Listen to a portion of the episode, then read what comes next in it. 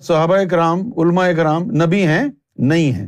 حضور نے کیا فرمایا؟ نبیوں کی مانند ہوں گے، ہم منصب ہوں گے۔ کیوں ہوں گے؟ کیسے ہو سکتا ہے؟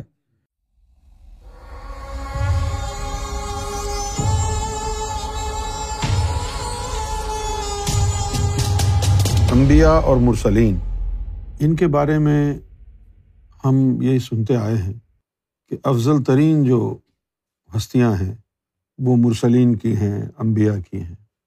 لیکن ایک چیز ایسی سامنے آئی ہمارے کہ جس سے معلوم ہوا کہ ضروری نہیں ہے کہ کوئی نبی ہو یا رسول ہو، تب ہی سب سے افضل ہوگا۔ نبوت اور رسالت کے بغیر بھی بہت سی ہستیاں ایسی گزری ہیں جو بہت ہی زیادہ افضل تھی اب آپ دیکھیں موسا علیہ السلاۃ والسلام جو ہے وہ اول الاظم رسولوں میں سے ہیں، جن کے اوپر اللہ تعالیٰ نے وہی بھی اتاری ٹین کمانڈمنٹس دیے۔ لیکن جب دیدار الہی کی بات آئی تو اللہ تعالیٰ نے فرمایا کہ یا موسا لنترانی تو مجھے نہیں دیکھ سکتا۔ پوچھا کسی کو تاب ہوگی؟ جواب آیا، ایک میرا حبیب اور اس کی امت۔ یہاں آ کے تم خاموش ہو جاتے ہو۔ کہ حضور صلی اللہ علیہ وسلم کے ایک امتی کو تو اللہ دیدار دے رہا ہے، اس کے اندر تو یہ تاب اور طاقت ہوگی۔ لیکن بنی اسرائیل کے الاظم رسول کو اللہ نے دیدار نہیں دیا۔ اب آپ مجھے یہ بتائیے، کون افضل ہوا؟ نبی کریم صلی اللہ علیہ وسلم کا امتی یا بنی اسرائیل کا نبی؟ تو یہ وہ مقام ہے کہ جہاں پر وہ فارمولہ آپ کا غلط ہو جاتا ہے کہ نبی سب سے افضل ہوتا ہے۔ اور پھر اگر واقعی ہر نبی سب سے افضل ہے، تو موسیٰ علیہ السلام کی جو نبوت ہے، وہ کس کام کی؟ دیدار الہی سے بڑی تو کوئی نعمت ہی نہیں ہے، وہ نبی ہو کر بھی اس نعمت سے محروم رہے۔ اور حضور پاک کی امت میں کتنے اولیاء ہیں جو کہتے ہیں، ہم نے اللہ کو دیکھا۔ امام ابو حنیفہ نے ننانوے مرتبہ اللہ کا دیدار کیا۔ ابراہیم بن ادم نے ستر مرتبہ اللہ کا دیدار کیا۔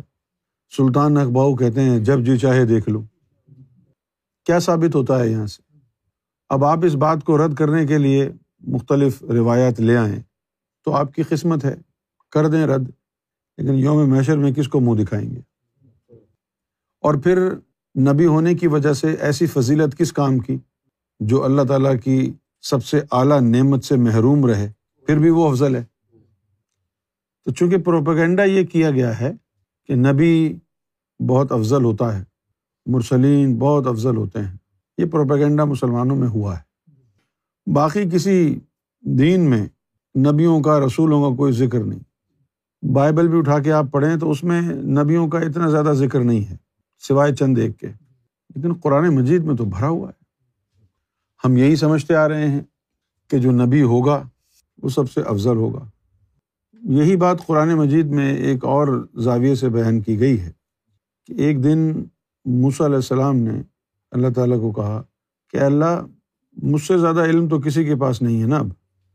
تو اللہ تعالیٰ نے فرمایا کہ تو پھر خضر علیہ السلام کے پاس چلا جا۔ پھر وہ خضر علیہ السلام کے پاس گئے۔ تو خضر علیہ السلام کا علم ان کی سمجھ میں نہیں آیا۔ تین دفعہ بحث و تکرار ہوئی۔ اس کے بعد خضر علیہ السلام نے کہا کہ بس اب مزید ہم تمہارے ساتھ نہیں چل سکتے۔ تو خضر علیہ السلاۃ والسلام تو نبی نہیں ہے اس کے باوجود فضیلت اللہ تعالیٰ نے خضر علیہ السلام کو دی۔ چونکہ ہم یہی سمجھتے ہیں کہ نبی اور رسول سب سے افضل ہوتے ہیں، اس کے بعد پھر ہم کو یہ پٹی پڑھا دی گئی کہ صحابہ کرام سب سے افضل ہیں۔ تو اس کی وجہ سے ہمارا ایمان اور خراب ہو گیا۔ اور خاص طور پر بریلوی اہل سنت والجماعت کے لوگ جب یہ بات کہیں تو جی چاہتا ہے کہ چماٹ منہ پہ رکھ کے دیں ان کے۔ کہ یار تم تو رسول اللہ کی حیات کے قائل ہو، پھر تم کیوں کہتے ہو کہ اب کوئی صحابی نہیں بن سکتا؟ ہونا مکار جھوٹے تم۔ بھائی جیسے ہمارے یہ جو بریلوی حضرات ہیں، ہم نے بچپن سے اہل سنت والجماعت کی مسجد میں جو نمازیں پڑھی ہیں، تو ہم نے کیا پڑھا ہے کہ جب مولوی صاحب دعا کرتے، قال اللہ تعالیٰ فی شان حبیب ہی ان اللہ و ملاکتہ یسلون علی النبی۔ تو باقی مبتدیوں کا کیا کام تھا؟ حق نبی، حیات النبی۔ یہ دو لفظ۔ کہ اللہ تعالیٰ اپنے حبیب کی شان میں بیان کرتا ہے۔ قال اللہ تعالیٰ فی شان حبیب ہی ان اللہ و ملائکتہ یصلون علی النبی۔ پھر ہم کہتے حق نبی، حیات النبی۔ یا یوہ الذین آمنوا صلو علیہ وسلم و تسلیما۔ پھر ہم درود شریف پڑھتے صلی اللہ علیہ وسلم۔ تو جب آپ حضور کو حیات النبی مانتے ہیں تو پھر یہ کیوں کہتے ہیں کہ جو حضور کے زمانے میں، حضور کی صحبت میں بیٹھا صرف وہ صحابی ہے۔ جب حیات النبی کے قائل ہو، صبح شام اس کا راگ بھی الاپتے ہو، تو پھر اب تمہارے منہ سے یہ بات جچتی ہے کہ حضور کے زمانے میں جو بیٹھ گیا، وہی صحابی۔ اگر حیات النبی کے قائل ہو، تو آج بھی حضور کی صحبت میں بیٹھ سکتے ہو نا؟ تو معلوم ہوا کہ ان کا یہ عقیدہ جو ہے، بس ایک عقیدہ ہی ہے۔ اس پر ان کا یقین اور ایمان نہیں ہے۔ جب نبی پاک صلی اللہ علیہ وسلم پر نبوت ختم ہو گئی، نبی کا کام کیا تھا؟ اول الازم مرسل کا کام تھا کہ وہ دین بنائے، اس کا کلمہ رائج ہوتا۔ پھر اس دین میں جب گڑبڑ ہو جاتی، تو اللہ تعالیٰ نبی کو بھیجتا اور وہ نبی اس کی تجدید کرتا۔ تو نبی کا کیا کام تھا؟ دین میں جو بگاڑ پیدا ہو گیا ہے، اس کو ریفریش کرنا، رینیو کرنا۔ تو اس کو ریفریش اور رینیو کرنے کے لیے وہ اپنی طرف سے تو نہیں کرتا تھا۔ تو اللہ تعالیٰ اس کے اوپر صحیفہ نازل فرماتا تھا۔ شروع شروع میں جو ارلی مسلم تھے، صحابہ کرام جن کو ہم کہتے ہیں، وہ لوگ قرآن کو قرآن نہیں بولتے تھے، مصحف بولتے تھے۔ پھر حضور نے ان کو سمجھایا کہ اس کو مصحف نہ بولا کرو۔ میں کوئی تمہارے دین میں تجدید کرنے تو نہیں آیا۔ میں نے تو دین بنایا ہے۔ تم قرآن کو صحیفہ کیوں کہہ رہے ہو؟ اب یہ بات بھولنی نہیں ہے آپ کو۔ نبی کا کام دین میں تجدید کرنا ہوتا تھا۔ اب حضور صلی اللہ علیہ وسلم آخری نبی، آخری رسول بن کر آ گئے۔ اب اگر حضور کے دین میں بگاڑ پیدا ہوگا، تو اس کی تجدید کون کرے گا؟ نبوت تو ختم ہو گئی۔ تو پھر اس کا متبادل حضور نے کیا پیش کیا؟ کہ میری امت کے علماء حق بنی اسرائیل کے نبیوں کی مانند ہوں گے۔ آپ تو ہم کو پٹی پڑھاتے رہے ہو، سب سے افضل ہوتے ہیں نبی۔ آپ تو نبیوں کی مانند حضور نے آپ کو کہا تھا۔ حضور نے کہا نبیوں کی مانند ہوتے ہو تو ہو گئے۔ اللہ نے ان کو دی نبوت۔ صحابہ صحابہ کرام، علماء کرام نبی ہیں، نہیں ہے حضور نے کیا فرمایا؟ نبیوں کی مانند ہوں گے۔ ہم منصب ہوں گے۔ کیوں ہوں گے؟ کیسے ہو سکتا ہے؟ ایک طرف تو تم کہہ رہے ہو کہ نبیوں کی شان بڑی وکری ہے، ان جیسا کوئی ہے نہیں۔ اور دوسری طرف اپنے لیے اس کو روا سمجھتے ہو کہ ہاں جی ہم تو عالم ہیں۔ ہم تو بنی اسرائیل کے نبیوں کی مانند ہیں۔ تم نبیوں کی مانند ہو تو امام مہدی کی شان کیا ہوگی؟ بھائی، تم بھی نبیوں کی مانند امام مہدی بھی نبیوں کی مانند۔ تو امام مہدی کو آنے کی ضرورت ہی نہیں ہے۔ تم ہی آ جاؤ۔ وہ امام مہدی تو نبیوں سے افضل ہوگا نا۔ مانند تو تم ہو۔ بھائی، جب حضور پاک کی امت کا ایک عالم دین بنی اسرائیل کے نبی کی مانند ہے۔ تو امام مہدی کے لیے اگر کچھ کہا جاتا ہے تو پھر تم کو کیوں چنونے لگتے ہیں؟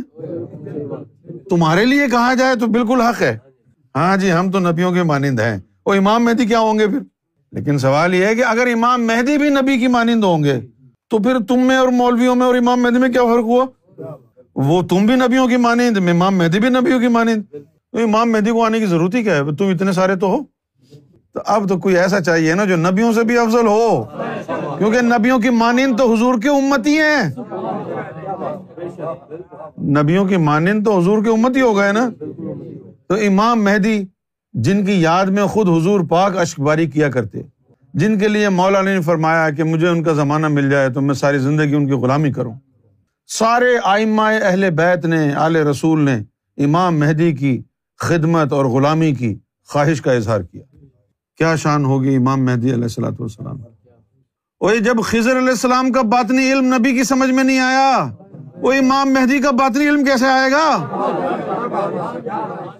تم کہتے ہو یہ باتیں پہلی دفعہ سنی ہے بالکل پہلی دفعہ سنو گے۔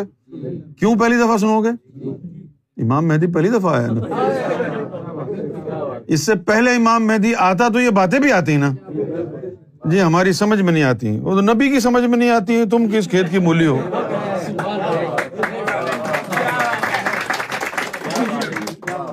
قرآن میں لکھا ہے نا یہ تو؟ کہ خضر علیہ السلام نے جب اپنا باطنی علم پیش کیا، تو موس علیہ السلام مکر گئے۔ یہ کیا ہے؟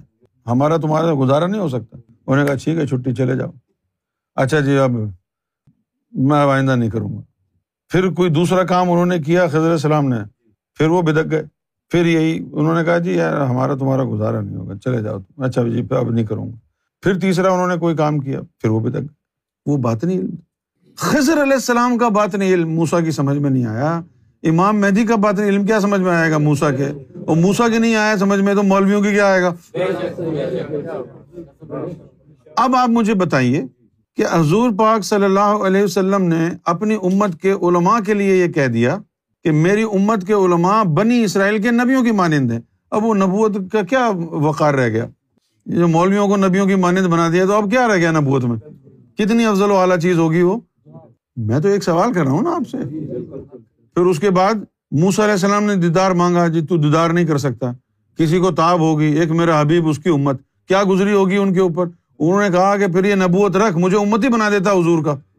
یہاں پر بھی نبوت کا کوئی جو ہے نا، ان کو فائدہ نہیں ہوا۔ ایک نبی ہو کر بھی دیدار الہی منع ہو گیا اور حضور پاک کے صدقے ایک امتی کو بھی رسول اللہ کی برکت سے ان کے صدقے میں ان کی امتی کو دیدار ہو گیا بغیر نبوت کے بھی۔ تو کتنی افضل والا ہوگی نبوت؟ نبوت یہ کہ اس پہ انکار دیدار بھی ہو سکتا ہے۔ لیکن اگر تم محمد رسول اللہ کا امتی ہے، تو پھر دیدار ہی دیدار ہے۔ کون بہتر رہا؟ ایک نبی یا محمد رسول اللہ کا امتی؟ اور تم کو بچپن سے کیا سکھایا گیا ہے؟ نبی سب سے افضل ہوتا ہے۔ تم کو یہ تو بتایا ہی نہیں گیا۔ کہ تم محمد رسول اللہ کی امت ہے تم نبیوں سے بھی افضل ہو سکتا ہے۔ بھائی موس علیہ السلام دیدار کے لیے ترستے رہے۔ حضور کی امت میں جنہوں نے دیدار کر لیا، کیا وہ افضل نہیں ہوئے؟ اور اگر وہ افضل نہیں ہوئے، تو ان کو کم تر رہنے دو، تم افضل ہو کر کے اندھے بیٹھے رہو۔ اللہ کے حسن سے محروم ہو کے۔ تمہاری فضیلت اسی میں گھس جائے گی۔ تو میرے بھائی، میرے دوست، اے مسلمان، فضیلت مرتبوں میں نہیں ہے۔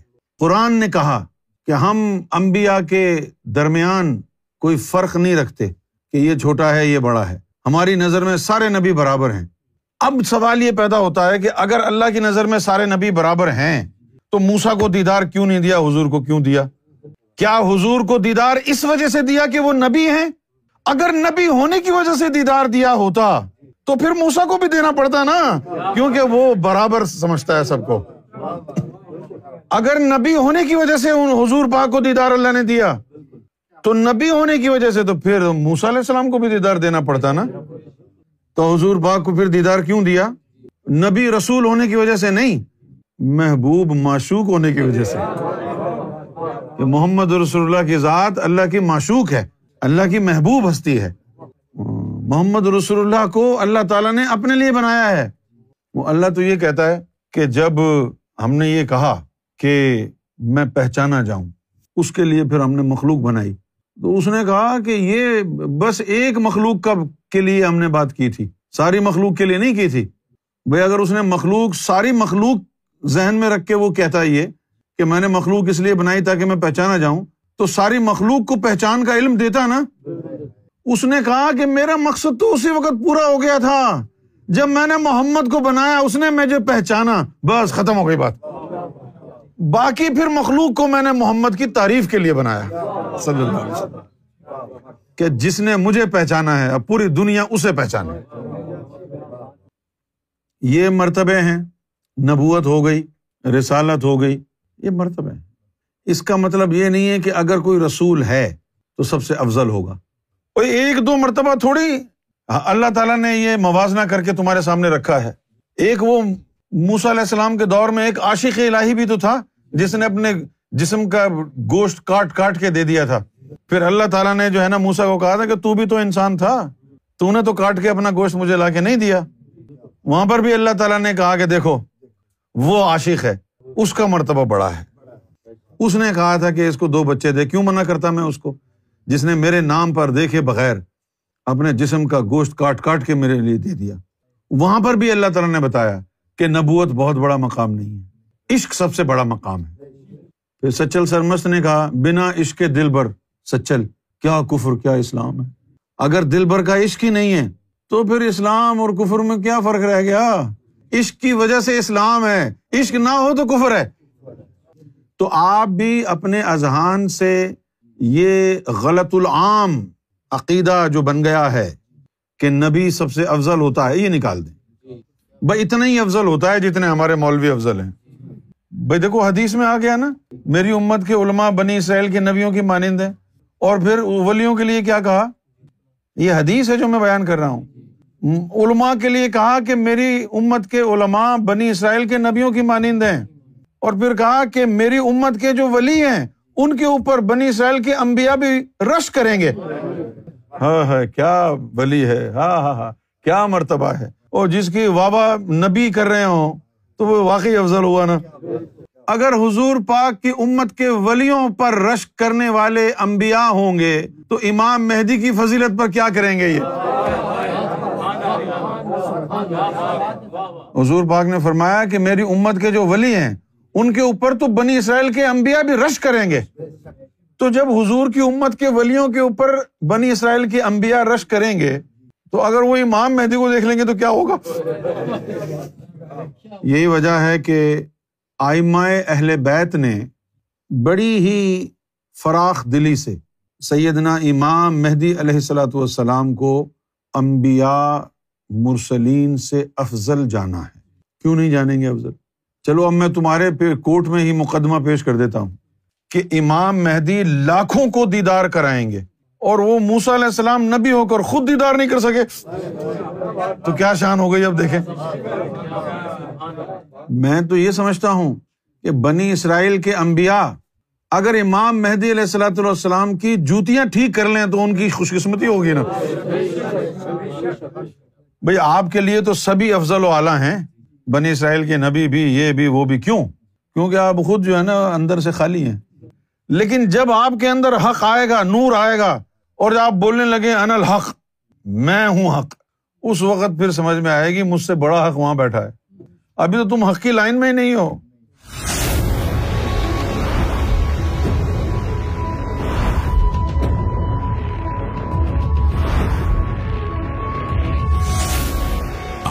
T V the place to connect with God